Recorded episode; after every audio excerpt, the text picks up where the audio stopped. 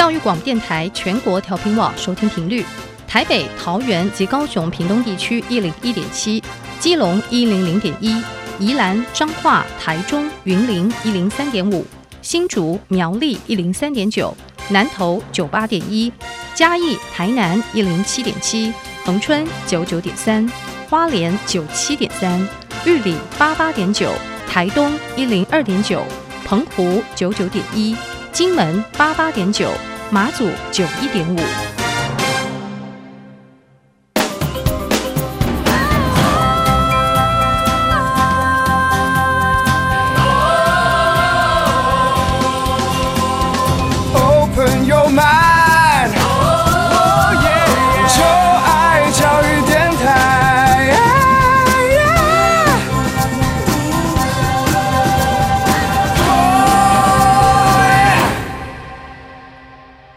在节目的一开始，诚挚的邀请各位听众朋友们在各大 Podcast 平台订阅音乐播客秀，Apple Podcast、Google Podcast、Spotify、KKBox 都有哦。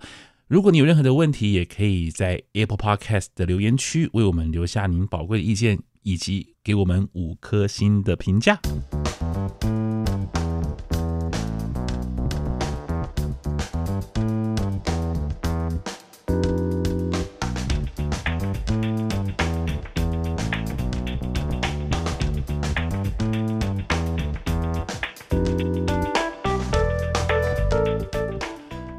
Hello，各位听众朋友们，大家好！你收听的是教育广播电台音乐播客秀，我是主持人罗小 Q，一位四十岁的大叔。在每周二的晚上十点钟，我想邀请年轻的同学和小 Q 一起来聊聊天，看我们在音乐当中有没有代沟。虽然我们相差二十多岁，但我相信应该是还好了哦。那今天很开心邀请到两位新的同学来到我们节目当中，分别是信息跟袁婷。嗨，你们好！大家好，我是来自正大的袁婷。大家好，我是来自。台艺大的信息，哎，第一次哎，你们不是你们是第一次来教育电台上节目吗？没有，我们刚好是八月的实习生，是的。但是录这么完整的节目还是第一次，对，因为之前都是上是现场节目，大概几分钟这样子，对，学习。那戴口罩讲话还习惯吗？因为我们现在还是要戴口罩讲话，对对对对，OK 吗？哦，那会不会呼吸不顺畅？有可能，对，有点。其实我也是试验了很久才适应的。对啊。因为在麦克风前面就感觉口罩会阻挡那个声音的的传出来的那种。对，但是你会发现，其实口罩其实有时候还会增加声音的魅力。有的时候，可能对于我们男生会比较容易啊，因为他可能声音会更更低沉一点点。那女生的话，音频稍微比较高一点，可能就没有那么的明显。也对啦，也是。我是很怕等下就是讲一讲就会就呼吸不过来。不会，不是你们年轻还好还好，对啊。嗯，OK，那在今天两位为我们准备的主题呢是抖音。对哦，我我我我必须承认，我真的我这个主题我必须要依靠两位，我们好好来聊一聊，因为我真的是抖音，我必须承认我没有玩过抖音呢。嗯，其实我们两个也是从别的平台上面看了抖音的影片过后，然后过后、嗯、呃才去下载来大概去研究一下它到底是怎么样的一个一个 apps 在在运作这样子。可是它已经很久了耶。对，它其实蛮久了，嗯、而且它的里面的影片其实也算是还蛮爆红的。嗯、对，而且里面也出了蛮多，就是什么网红艺术家，然后、嗯、呃，有点像是以素人的身份，如果你想要红起来的话，其实抖音也算是一个蛮快的一个平台。嗯、对对对。那我老实说，其实我高中的时候，就几年前，我是有下载抖音来玩的。这需要这需要忏悔吗？还是要承认？怎么听起来有点？就因为就给人比较可能小小小屁孩的感觉，嗯、那时候就会玩一些抖音歌，然后跳舞啊什么。但其实那时候还可以下载呃中文版的抖音，抖音可是现在台湾已经只能下载国际版 TikTok。对对对，因为嗯、呃、对，因为一些某些原因的关系，还是一个墙内墙外的关系。对对对对，就是一个墙内墙外这样子的一个关系，哦、而且。抖音的话，我觉得像我不知道，我刚刚听袁婷说起来，就有点像是最现在会有人问说，哎、欸，你是不是在听抖音歌曲？然后有些人会不敢去回答，对，我在听抖音歌曲这样子一个一个答案，因为好像某个程度上面，抖音歌曲已经变成一种嗯，听起来有点俗的感觉。嗯，对，这个名词好像会把这个歌曲的整个品质有点拉下来那种感觉，所以我们才想要跟听众朋友们聊聊这件事情。嗯，其实我也很想知道，因为其实我自己本身做音乐节目，对不对？但是我必须承认，我在我的节目当中从来没有播过任何一首抖音歌。所以，哎，但是因为因为刚好因为我们今天是音乐播客秀嘛，但我们、嗯、呃，因为可能因为。呃，时间的关系，所以我们不会在节目当中播这两首歌或三首歌，所以我们可以把歌名报给听众朋友，然后请他们自己去找来听听看，然后可以就听完之后，那么可能就看我们的讲的东西对不对，这样子。嗯，没问题，嗯、可以可以，就是我们等一下再聊到歌曲方面的时候，我们就一首一首介绍这样子。好，在在节目一开始，我想先请问两位哦，抖音在你们的年龄层的朋友当中，它是一个很普遍的一个用的 app 吗？还是就？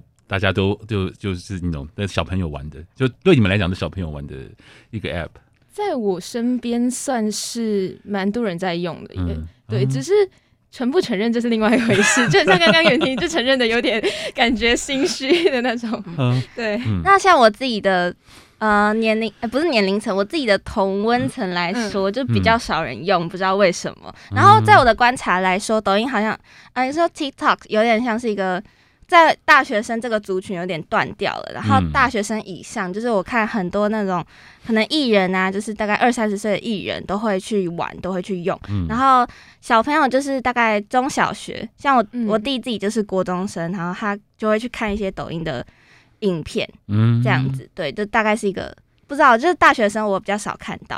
哦，所以它其实跟 YouTube 是两个不同的，对不对？因为 YouTube 对我来讲，它其实就是一个新的电视，嗯、对我这个年龄层来讲，它就是一个新的电视内容。嗯，对。那我会我会在 Apple TV 上面看 YouTube，然后看影片啊什么的。那 TikTok 呢，跟抖音我是完全没有真正的用过，甚至连 App 都没有下载过，我也没有点开过，也没有。看看里面到底怎么运作的，所以我今天希希望两位先为我解惑一下，这个抖音跟 TikTok 到底是怎么运作的呢？嗯，我觉得像小 Q 老师刚刚提到 YouTube 跟抖音，也有蛮多人在在在询问，就是到底 YouTube 跟抖音它两个 apps 的不同点，或者说它的特色在哪里？我个人会觉得说，YouTube 可能我们会比较习惯在 YouTube 上面看一些比较呃知识性的东西，或者我们比较长一点的。影片啊，像是什么呃综艺节目啊，或者有时候我们听歌什么的话，就会在 YouTube 上面。但抖音的话，它就是它的特色，就像是它是十五秒到一分钟左右，很短很短时间的那种影片。嗯、然后有一些像呃那种搞笑视频，有时候我就真的想娱乐一下、放松一下，然后我就会，然后可是我不想花那么多时间去去看一个影片，所以我就会开抖音来看。然后再不然的话，就是呃像我自己本身是一个比较没有耐心追剧的人，可是。在 TikTok 上面就可以看到很多网红会把那些是偶像剧的什么起承转合拍成一一分多钟的那种影片，然后你就会。哎、欸，慢慢划着划着，你时间就过了那一种。是是一个 highlight 的概念吗？对对对对对对，嗯、就是一个浓缩版那种，你就不用看那么多，就是延长的剧情。嗯、对 对对，对我身边的那个抖音跟 TikTok 使用者也是这样子，就是你可以可以边吃饭然后边划那十五分钟的影片，就一直这样。它、嗯、就是一打开，哦哦，我刚说 十五分钟吗？是十五秒而已。十五秒钟，OK，对好。对，它就是一打开那个 app。app 之后呢，然后它就是会直接跳影片给你看。哦，你在下载之前就有那个分众的呃分分类的分类的那个，你可以去选，就有点大数据的感觉。对，你就可以点说哦，你喜欢运动类型的影片、嗯、搞笑的、喜剧的，然后那些你就点点点之后，它就会开始推荐给你。然后你就一打开那个 app，你就一打开那个一 app 之后，然后它就会十五秒影片这样。播完之后，它就会跳下一个，你就一直可以这样一直滑，然后就边吃饭边看，就比较没有负担，就不像 YouTube 或者是呃剧集就需要一直看着，所以睡前跟吃饭都蛮。蛮娱乐性质的感觉，对，所以你不需要动什么脑筋，它就是单纯一个陪伴或是娱乐，对，没错，就是一个娱乐性的存在。那甚至甚至你也不用特别去搜寻什么，是不是？就也你就让它推给你，然后就是反正你是看一个很短的影片，然后娱乐你这样子。对对，我知道，我觉得刚刚小 Q 老师说的很好，就是比较真的吗？比较不用动脑，我只是想对，不用动脑这点倒是真的，而且嗯。现代人就很需要这种懒人包啊，或者是不用动脑的影片，就哈哈哈哈哈这样看过去就就 OK 了。而且我觉得，就是它时间短，还有一个好处就是，刚刚不是有说，就是 TikTok 上面会有很多那种搞笑啊、跳舞啊之类的那种影片，就很多人呃，就是想要红的话，他们就会去复刻，然后十五秒其实就很好学。嗯，十五秒的东西，它其实内容就少，而且它就简单。然后大家就是统一化了过后，你的影片就会是就是被其他就很像刚刚有有说到，就是分众的人去选到、去滑到，然后人家就看你的影片，这样子，你的点击率就会提升。然后这就是一种。嗯，想红的心态吧，好像是另外一种方式跟生态。OK，那我有问题，是不是因为 TikTok 他们是不是有内建很多很有很方便的一些呃，可以让你的影片很活泼的一些特效软体，是不是？所以让你可以非常快速的可以做一些可能。大家会认为说，也许需要很专业才能够做的剪辑，但是你在 TikTok 上面可能很容易就做出来。对对对，而且它还可以选歌，可以剪辑，然后它还有滤镜功能之类的，所以你不用化妆，嗯、你基本上加滤镜好像就。对，对我那时候一下载啊，然后我就想说，哎、欸，那我来拍影片看看好了。嗯、然后我一打开，哇，我怎么那么漂亮？就它会自动帮你美颜。对对对，对，它是一个蛮酷的工具嘛。所以这是一个，那是一个 AI 的概念嘛？对，它就自己帮你就是。补就是补妆了，然后嗯呃好了，就是有点像是在上面自我感觉是 deep fake 的概念嘛？就是深深度伪造。补充说一下，就是我刚刚有说，可能青少年会蛮喜欢使用的，就是因为可能青少年比较不会去化妆啊或者什么的。然后如果你想要展现自己，然后丢一些作品的话，然后可能他们就会很喜欢使用这个平台。嗯，OK。但是听你们这样讲，其实我大概能够知道说，但我也会看过很多这个 TikTok 影片嘛，这是必然的，因为 YouTube。啦，或者是像是 Instagram，就很多人会分享。嗯、我们想看不到都不行。对，但是我比较难想象，就是到底 TikTok 是如何成为音乐传播的一种方式，或者是甚至会造成抖音歌曲的这样的概念。可不可以我们聊一下，就是你们你们所观察到的现象？嗯，我们刚刚有提到说可以拍那个十五秒的影片嘛，嗯、然后这十五秒的影片呢，大家大部分可能都会配乐。然后，嗯、呃，为什么抖音歌曲或 TikTok 歌曲会红起来？就是因为很多的博主，就是所谓那种网红，网红 TikTok 上面的网红，然后就会拍那些好笑啊，或者是有趣的影片，然后就搭配那些音乐，嗯、然后，呃，渐渐渐的，就是越来越多人转发，或者是模仿那个博主，然后所以就会一直用那个音乐，然后你就会不自觉的一直听到同一首歌，然后久而久之就传唱度很高，甚至大家会去 YouTube 上面搜寻来听啊，或者是从其他管道上面说，哎、欸，这首歌好像蛮好听的，就来看看这样。嗯。嗯，而且另外一种可能就是，就像刚刚袁婷有说到，越来越多的明星也在玩，嗯，然后就。他就带起了这一波的潮流，而且他们也会把自己的歌放在 TikTok 或抖音的平台上面去宣传。嗯、就当他刚推出的时候，他就是会去呃，可能就只截取他某个副歌的部分，然后他自己也录一个影片，然后就很多人看到他歌迷可能看到了过后，他就想要学他的这个动作，然后就会用他的这一首歌类似帮他做一个推，就是。呃，推广。歌对推广这样子，然后就是一种像是病毒式行销的概念，对对对，就是歌迷越多的人，就越来越就越多人在模仿他的影片，然后去推推播他的歌。对，像之前的一百零五度热爱一百零五度的你这首歌，我真的是就是。不自觉一直听到别人一直在唱，一直在唱，然后很多艺人那时候一直在疯狂在 Facebook 上面，然后一直 cover 啊什么的，嗯、就你不想听到都很难。热爱一百零五度的你，我第一次听到呢，可见他真的是第一次，就是跟我跟的是完全是同温层以外的东西。嗯、不过你们是很常听到，对不对？热爱一百零五度的你，很常听到，现在基本上就是划一下 IG 或 FB，基本上都会听到这首歌。前阵子真的是天天听。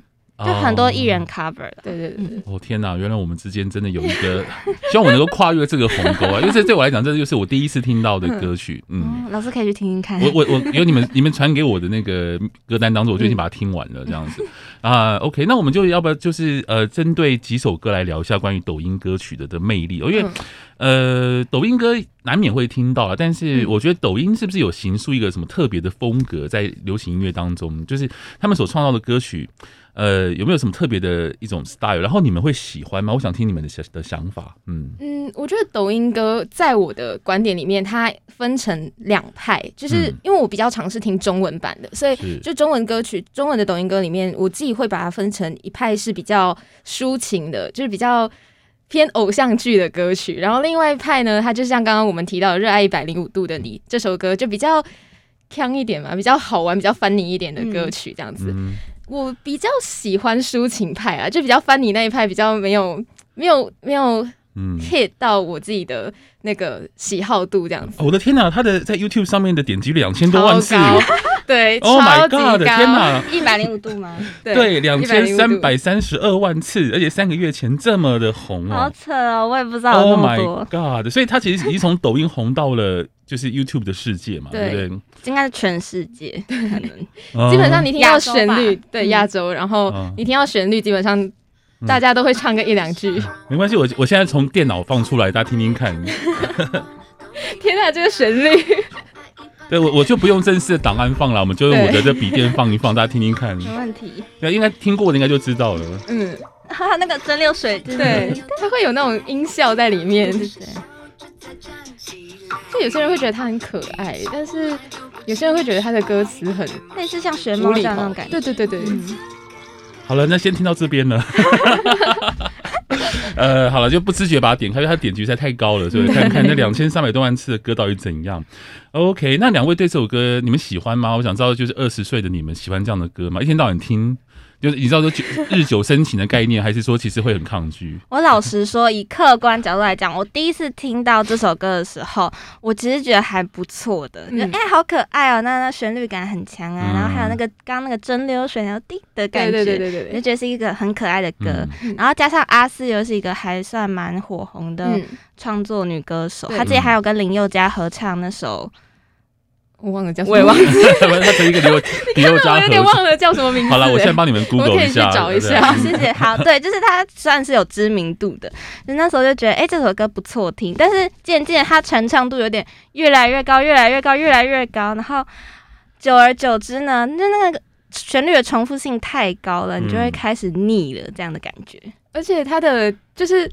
我自己第一次听也是觉得好听，但是我会，我是觉得很好奇，就是他的歌词跟他的歌名给我那种就是，嗯、呃，找不到逻辑的感觉，嗯、就是你会觉得这个就是就像一百零五度，就很像很多迷音上面会问，对，热爱一百零五度的你，滴滴清澈的蒸，对对，蒸馏水。但我就想说，这是什么？一百零五度是华氏吗？还是摄 氏？华氏超烫哎、欸！对，摄氏有点太高了。他这首歌就好像在讲一个初恋的感觉。嗯，是啊，而且他就是一种比较……嗯，我觉得他的他要打的群众可能是他希望打出他的传唱度吧，嗯、用他的传唱度去去收获更多的点击率，而不是他本身的旋律或者歌词要做的多么的精细。嗯，对，所以。他可能就会搭配上一些在抖音里面很搞笑或者很呃，就是因为他的节奏感也比较比较强，就可以听得出来他的节奏点在哪里，所以他就会搭配上一些类似舞蹈动作这样子，然后就越来越多人学，然后就呃慢慢的让这首歌。带出他的知名度，红起来也是因为一个博主就是使用他这首歌，嗯、就渐渐整个爆红。然后，而且再加上我觉得很特别的是，通常我们会一直唱副歌嘛，副歌才会 repeat、嗯。可是他这首歌是一主歌一出来，就是很洗脑了。嗯，对，我们会使用的片段也是主歌的部分。所以他的反倒是中间的那个副歌，就是大家就反倒就还好这样子，就一开始的那一段比较容易大家记得。对。对对对，嗯、但他其实我觉得他的主歌副歌的分配没有这么明，没有很明显，对，对他的分界点没有很明确。我发现抖音歌曲有这个特点，就是他们可能旋律感很很，就是重复性很高，然后节点很拍子比较一致，嗯、所以他的主歌副歌。就是没有那么的明显，这样。嗯嗯，所以两位都不喜欢吗？对，嗯、太快喜欢，而且我觉得就是我我之前跟袁婷在讨论这首歌的时候，我就跟她说，如果要我硬说她我喜欢她的一点，可能就是我觉得她跟儿歌有一种异曲同工之妙。对，我也同意你的说法，真的，我觉得他很像儿歌。对对对对对，对，只是他的就是变成说他的可能在唱的是爱情，所以他就是这个 target 可能就达到了大概。呃，高中生或者大学生的那种、嗯、那种呃阶段这样子，嗯、所以他的曲其实蛮像儿歌。简单来说，就是它虽然像儿歌一样很可爱，嗯、然后旋律感很强，但是呢，它没有教育意义。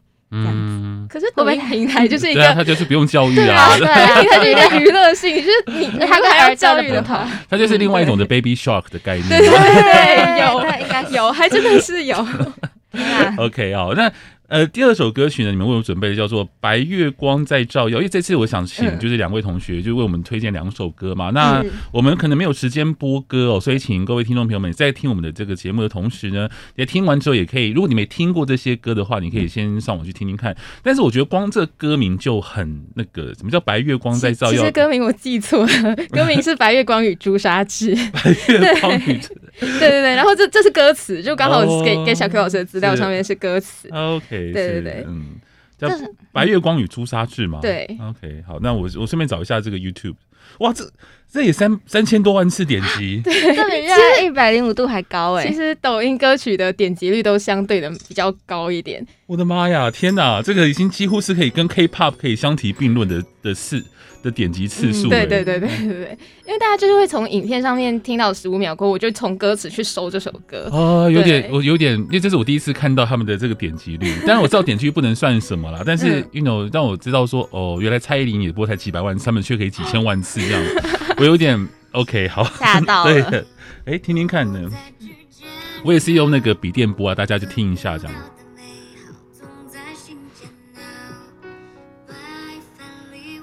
他的那个，他的那个 title 上面有个叫胖虎，这是他的歌歌手吗？就是在唱的这个人哦，对，在 cover 的这个人，哦、对，哦、他的说这个女生叫胖虎，胖虎哦，对，就她的他他他的这个歌手叫胖虎，对，她的她的原唱好像不叫，嗯。哦，哎、欸，有一个那个声音，sorry，好了，听一段就好了，OK。这首信息非常的喜欢，对我超爱这首歌。好的，但是我知道你们是有点意见不合，对不对？是，对这首歌上面我们歧义出现了歧义，不然现在让你说好了，先让你讲它的优点。可是你一开始听这首歌的时候，你不觉得它前面那种就是它的旋律很小清新嘛？就是叮叮叮的那种、那种、那种旋律，然后就感觉上它很适合在。呃，因为我习惯晚上睡前听歌啊那种，嗯、所以我就会觉得说，这首晚上特别能够让我放，就是放松下来，就是那种进入到一个比较呃缓下来的一个阶段这样子。嗯、对，而且它的歌词，呃，应该说我喜欢它一开始是从它的旋律跟歌名，嗯、因为歌名的话，它其实是从那个张爱玲有一本书。张爱玲对张爱张爱玲有一本书，对我我有写，就是我刚好你说朱砂痣吗？白月光与朱砂痣，它是出现在红玫瑰白玫瑰里面的，然后就觉得说他用，因为白白月光和朱砂痣这两个名词，它其实在大陆现在还蛮出名，就网络用语啦，然后就在形容就是一段感情里面遇到的两个不同的人这样子，然后那时候就觉得说很酷，这个形容词很酷，然后就觉得说，哎，那就听一下这首歌，然后就从它的旋律里面就。觉得说获取到一种嗯内心的平静嘛，能量吗？对，一种一种很清新的能量这样子，所以我就喜欢这首歌的，就开始喜欢这首歌这样子。那你是怎么听到这首歌的啊？其实也是从抖音的影片上面，就是 IG 不是会推送嘛？就刚刚小天老师说，IG 会推送那个抖音的影片嘛，然后就滑着滑着，你就会不知不觉一分多钟，不知不觉滑下滑下就滑很多了，然后在同样的。就是复刻出来的不同的呃影片里面，他就会有用同一首歌，然后就觉得说，哎，那我去听听看这首歌好了，我就去找，然后就找到，哎，白月光与朱砂痣，哎，它就是刚好，嗯、呃，很流行的用语，然后就觉得那就听听看吧，这样子，嗯嗯。哦，那不喜欢的，你 可以跟我们聊聊你不喜欢为什么？Why？嗯呃，其实第一也我也是第一次听的时时候觉得还不错，而且它点击率又那么高。嗯、可是这首歌也是你听了可能第二次、第三次、第十次的时候，你会觉得哈，怎么这么的太直白了这样子？像它歌词就只有三段哦，然后它第一段只出现了一次，嗯、然后它二三段就一直的 repeat，就三分钟里面第二段、第三段歌词就一直在 repeat，、嗯、然后你就会觉得、呃、怎么就只有这样？这首歌怎么就只有这样？就复制贴上、复制贴上这样子。对，然后还有刚刚提到的。我觉得抖音感的部分，就抖音歌曲都有某一种抖音感，不论是抒情的还是比较活泼的，热爱一百零五度那一首，像这首《白月光》，它抖音感也蛮重的，就是说，呃，它有比较重低音的那个节拍 bass 的部分，然后还有还有那个弹指，就是。呃，听众朋友们可以去听，反正就是还有很多弹指那个音效，小小的音效，对对对对对，就是他一直在重复同一个节拍，就那个四四拍，然后你听听久了就觉得很腻的感觉，而且再加上这首歌，就是我会觉得就很像抖音，就一听，然后你就会觉得很像是抖音那个十五秒里面的影片会出现的。呃旋律，然后就可能会搭配那种一男一女在呃演戏的那种影片，这样子，嗯、就是给你一个既定的意象，然后什么偶像剧情节这种感觉。嗯、对，它旋律里面，你可以从这个旋律，其实你可以去找到蛮多的抖音歌曲，这种抒情类的歌曲里面有的那种，就是和弦。对，嗯、所以它它的，我觉得它的记忆点就在这里啊，就是它的重复性的歌词跟它的比较好记的旋律，然后比较。单纯吧，我觉得它的旋律就比较单纯一点，就没有这么的，嗯、就是不会像你真的要去创作一首流行歌曲这么的复杂，这么的花俏。对，就这可能也是。优点也是缺点啦，像我就会觉得哦，那这首歌就没什么层次的，没什么深度。嗯、对，那可能信息就会觉得说哦，那我觉得这很好记啊，或者很适合睡前这样听一听就睡着了这样子。的歌词很文青啊，嗯、他的歌词很文青啊。你看，我就听不出来他是红玫瑰与白玫瑰出来的啊。嗯、就会不会就是因为抖音感真的就会让袁婷有点抗拒？会不会就是那个抖音感的感觉？我觉得是哎、欸。其实我我我可以这样总结，抖音感我把它称之为比较儿歌感。可以吗？嗯，好像我觉得有点不太一样，就像刚刚说的异曲同工之妙，嗯、就是儿歌的。我觉得儿歌因为有很强的目的性，嗯、它就是 for 儿童，可是抖音歌不是，它可能就是 for 大众，嗯、所以我就会觉得说，呃，它。跟儿歌又有不太一样的地方，而且儿歌可能还会有一些变化，像 Baby Shark，它还有很多的那个，是呃，对啊，副歌主歌的变化。其实我我能够认同袁婷讲的，因为其实我也觉得，其实抖音的我这样听两首歌，我觉得抖音歌给我感觉就是他们其实并不是一个制作很精良的歌，嗯，他们不会刻意的去。呃，做很完整的编曲，或者是说做很完整的一个设计。嗯，那这跟一般的流行歌很不一样，因为流行歌就像就像袁宁讲的，还有信息有讲过，就是其实你知道吗？就是虽然大家都是重复，可是要在重复的这个，就是大家的东西都是都是 A 重复 B，B 重复 C，但是因为它重复度很高，所以你在编曲上面就要花很多巧思，让听起来很不无聊。嗯，但是我我个人觉得，抖音歌其实听久会有点 boring。啊，我这样我这样大概知道我为什么会对抖音感、抖音歌会有点反感的，就是说我会认为说玩音乐这件事情可能是一个很有趣的，然后你会很想要把每一个音符、每一个音调都把它弄好，每一个节拍都有它细致的地方。可是抖音歌会让我觉得，哦，你只是为了可能这个平台，或者是你想要传唱度高、病毒传。病毒式传播，我没有说不好，只是说这就会让我觉得它失去了玩音乐的意义。是，那你们会不会觉得抖音这样的一种音乐风格有没有影响到了就流行音乐的创作？比方说，像我自己最近听到的像萧敬腾的歌，是对你们，我我想知道你们对那首歌的想法。没关系，可以骂我，保护你们。你先，我先骂。好，既然我作为反方，既然我作为反方代表，那我就先来。嗯、就是说我呃，那是小 K 老师推。推荐我去听一下的，嗯、就是我那时候听到这首歌，它光歌名就叫做《已读不回九四我》。